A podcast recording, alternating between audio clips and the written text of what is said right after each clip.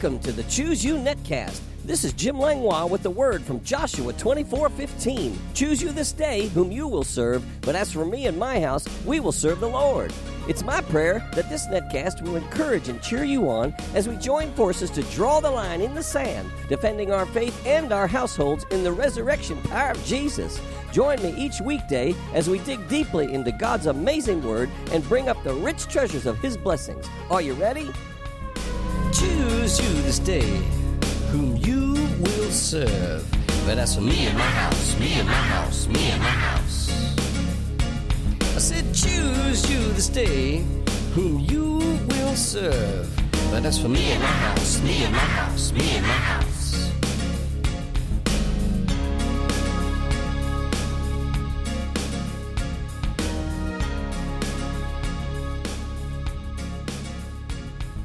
Good morning, Networld. Thanks for joining me again as we continue in our series titled The Family Bible Revolution An End Time Message for His Generational Blessing. We left off yesterday talking about the family that eats together, and we were talking about the simplicity that's in Christ. We said, It sounds so good it seems like a dream, but is it? If we think it's complicated, we'll never arrive. It's simplicity of life. It's a Christian culture of relationship by fellowshipping at the table of the Lord and the agape table of the common meal, all the while having real discussions in the doctrine of the apostles with prayer as we meet both at the temple, being the church, and house to house. You see, it's organic, not programmatic. It's life, not works. It's the culture of the Spirit, not the culture of striving and being so busy we put our families to the side to get the work done.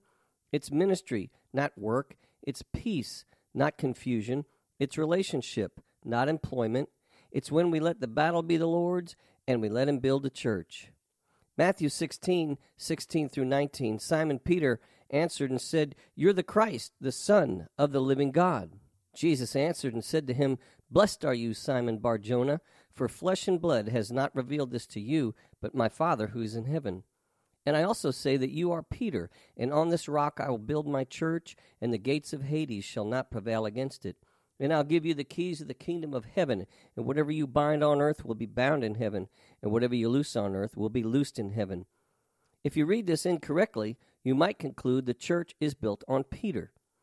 The lesson to learn here is the church is built upon the rock solid truth that Jesus is the Christ, the Son of the living God. In that name, the gates of hell will not prevail, and we, the saints, have the authority to bind the kingdom of darkness and loose the kingdom of heaven on earth. You see, we're talking about the family who eats together. Well, you know how most will finish that sentence. They say, the family who eats together stays together. But now I want to go into section two about the family who prays together. And you can finish that line too. Let's go back to Acts 2:42 and they continued steadfastly in the apostles' doctrine and fellowship, in the breaking of bread, and prayers. As we have discovered, Acts 2:42 is not talking about some kind of clever planned program they designed for church growth and discipleship. It was simply their everyday lifestyle and culture. It was who they were, how they lived, and what they did. It was how they lived, ate, and breathed, so to speak. Not only that, but the results were gladness, simplicity of heart, praising God, favor, evangelism, church growth, godly fear, and wonders and signs. We also discovered instead of being four foundational principles, it is actually two doctrine and fellowship, with fellowship being defined as the breaking of bread and prayers. Acts 2:43 says, "Then fear came upon every soul, and many wonders and signs were done through the apostles." We have spoken about doctrine, fellowship, and the breaking of bread. But what about prayer? What does prayer mean within the definition of fellowship? The Living Bible and the New Century Version give some interesting interpretations. Acts 2:42 in the Living Bible, they joined with the other believers in regular attendance at the apostles' teaching sessions and at the communion services and prayer meetings. And then Acts 2:42 in the New Century Version says, they spent their time learning the apostles' teaching, sharing, breaking bread, and praying together. The Living Bible says prayer meetings, and the New Century Version says praying together. In my experience of 35 years, corporate prayer has been one of the weakest and most misunderstood principles of corporate church life. Why? Most likely because it takes some time and effort. If biblical fellowship is defined as the breaking of bread and prayers, then praying within that definition would have to be with a minimum of two or in a prayer meeting of many. So, biblical fellowship between two or more would include prayer, and praying with two or more would be called fellowship. Many will turn out for a time of fellowship, especially if there's food, but how many turn out for a prayer meeting? My experience has been very few. Here's a novel idea. What if we include the breaking of bread and prayer together? According to Scripture, we could even advertise it as a fellowship meeting. In order to do this effectively, let's answer three questions. First, what is prayer? Second, why pray? And third, how should we pray? Let's define prayer. The Greek word for prayer means prayer to God, the addressing and petitioning of God. The disciples prayed, but when they heard Jesus pray, there was something different. Jesus prayed with authority and faith. It impressed them so much they asked him to teach them how to pray. Let me read you the story in Luke chapter 11, verses 1 through 13. Now it came to pass, as he was praying in a certain place, when he ceased, that one of his disciples said to him, Lord, teach us to pray, as John also taught his disciples. So he said to them, When you pray, say, Our Father in heaven, hallowed be your name, your kingdom come, your will be done on earth as it is in heaven. Give us this day our daily bread, and forgive us our sins, for we also forgive everyone who's indebted to us. And do not lead us into temptation, but deliver us from the evil one. And he said to them, Which of you shall have a friend, and go to him at midnight, and say to him, Friend, lend me three loaves? For a friend of mine has come to me on his journey, and I have nothing to set before him. And he will answer him from within, and say, Do not trouble me. The door is now shut, and my children are with me in bed. I cannot rise and give to you. I say to you, though he will not rise and give to him because he is his friend, yet because of his persistence, he will rise and give him as many as he needs. So I say to you, ask and it will be given to you, seek and you will find, knock and it will be opened to you. For everyone who asks receives, and he who seeks finds, and to him who knocks it will be opened. If a son asks for bread from any father among you, will he give him a stone? Or if he asks for a fish, Will he give him a serpent instead of a fish? Or if he asks for an egg, will he offer him a scorpion? If you then, being evil, or that really means being imperfect, if you know how to give good gifts to your children, how much more will your heavenly Father give the Holy Spirit to those who ask him? The Spirit filled Life Study Bible has an excellent note concerning the Lord's Prayer.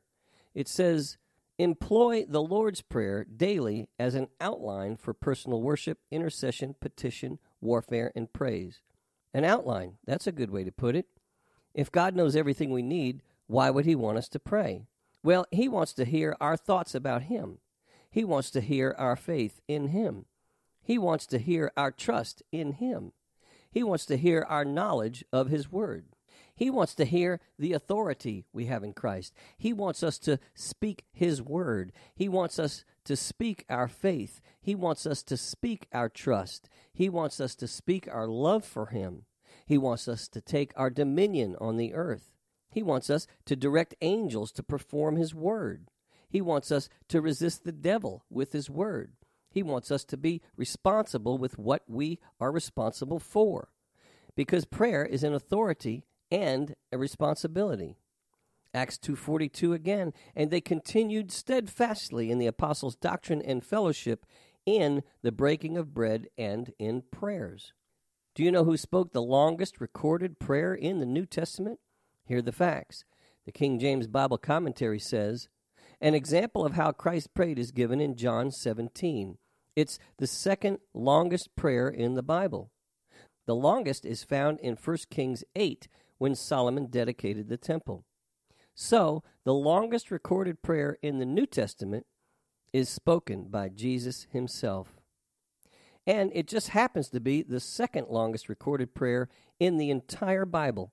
Wouldn't you love to hear Jesus pray? Obviously, his disciples were impressed. And the Bible Knowledge Commentary says Jesus prayed at every major crisis point in his life. He prayed at the time of his baptism and at the time of the choosing of his disciples. He was often alone praying and also prayed with others around. He prayed for Simon and he prayed in the garden before his betrayal. He even prayed on the cross. And one of his disciples, impressed with Jesus' life of prayer, asked Jesus to teach them to pray. Just think the longest recorded prayer we have in the New Testament is by Jesus himself. I think we should take note. I think we should compare it with his instructions that we call the Lord's Prayer. Let's also see if we hear what he thinks about God. Is it a prayer of faith? Can we hear his trust in God? Does he know the word? Does he speak the word? Is there any authority and dominion expressed? Is he resisting the devil? And is there any praise and love spoken to God? Or, on the other hand, are there any expressions such as, Woe is me, life's a bummer, complaining, blame, accusations, lack of trust, worry, fear, stress, emotional instability? What am I going to do? I'm pulling my hair out and I just want to die. Huh. In this, the longest New Testament recorded prayer, Jesus prays for three things He prays for Himself, His disciples, and all believers. The longest prayer in the New Testament is where Christ prays for Himself, His disciples, and all believers in John chapter 17. We start at verse 1.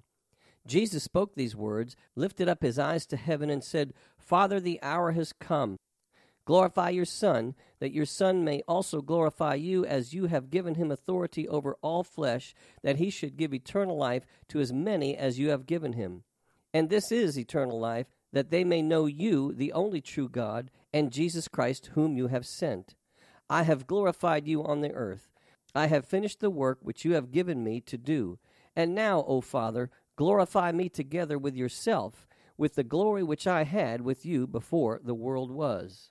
And then he begins to pray for his disciples in verse 6. I have manifested your name to the men whom you have given me out of the world. They were yours, you gave them to me, and they have kept your word. Now they have known that all things which you have given me are from you. For I have given to them the words which you have given me, and they have received them, and have known surely that I came forth from you, and they have believed that you sent me. I pray for them. I do not pray for the world, but for those whom you have given me, for they are yours. And all mine are yours, and yours are mine, and I am glorified in them. Now I am no longer in the world, but these are in the world, and I come to you. Holy Father, keep through your name those whom you have given me, that they may be one as we are. How can time be up so fast? That's all the time we have today.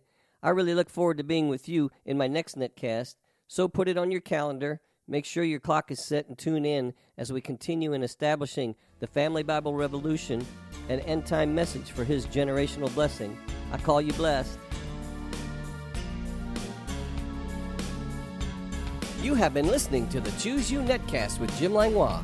If you have enjoyed this program, you can find out more about Jim Langlois Ministries on the Master's House website at tmhnow.org. That's tmhnow.org. On the Media tab, you can listen to many more messages, subscribe to my daily devotional emails, and follow the link to my blog site. If you'd like to write me or become a financial partner with this ministry, my address is The Master's House, Post Office Box 1568, Mechanicsville, Virginia 23116. That's The Master's House, Post Office Box 1568, Mechanicsville, Virginia 23116. Online donations can also be made at tmhnow.org, and my email address is pastorjim at tmhnow.org. This is Jim Langlois saying, Be blessed, you and your whole household. Until next time. Choose you this day. But that's for me and my house, me and my house, me and my house.